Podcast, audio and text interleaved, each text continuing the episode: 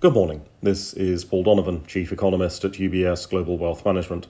It's 7 o'clock in the morning London time on Tuesday, the 28th of June. You cannot move today for central bankers tripping over themselves in their excitement to get to the media spotlight. ECB President Lagarde, indeed, will be making two public appearances in order to maintain a decent average for time in front of the cameras. The question is whether the markets are going to react to this cacophony of noise, and the answer is probably not. The ECB's forum on central banking lends itself to discussions around longer term trends rather than immediate market concerns.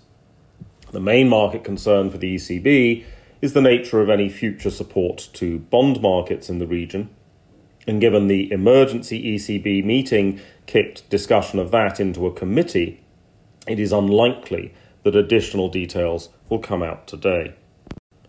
From the United States, there is the release of inventory data covering both wholesale and re- retail inventories for May. These are of some interest. We've already heard from individual retailers that their inventory levels have risen in an unwelcome manner and that they intend to offer price discounts to clear them. The world has all time record levels of goods supply, but demand for goods is slowing. While companies have been willing to build up inventory levels as a hedge against supply chain disruption, at least until a longer term solution can be found, this may be tipping into involuntary inventory building, at least in some sectors as central banks need to encourage deflation and disinflation to offset inflation pressures they cannot control, the disinflation impulse from involuntary inventory building is something to monitor over time. Commodity markets have been behaving in a somewhat volatile manner, exhibiting some disinflation and deflation forces.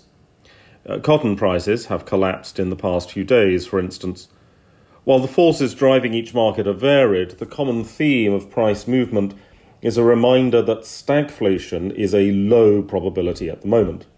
When demand goes down relative to supply, prices are tending to fall. Stagflation tends to occur when the pricing mechanism fails, which is not what is happening at the moment. However, there is always the possibility of political interference upsetting the price mechanism, not content with the largest tax grab since 1953, UK Prime Minister Johnson is proposing more taxes for UK businesses via an increase in tax on foreign made steel.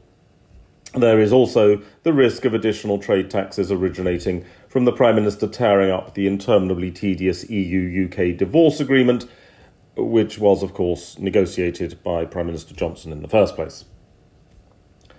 There are assorted confidence numbers out today which need to be treated with caution. Economists know that it is better to focus on what people do than what people say, as the two are rarely that closely aligned. German GfK consumer confidence weakened somewhat, and the US Conference Board consumer confidence data is also expected to slide. There's a regional Fed business confidence survey, but that's not something markets are likely to pay too much attention to. That's all for today. Have a good day.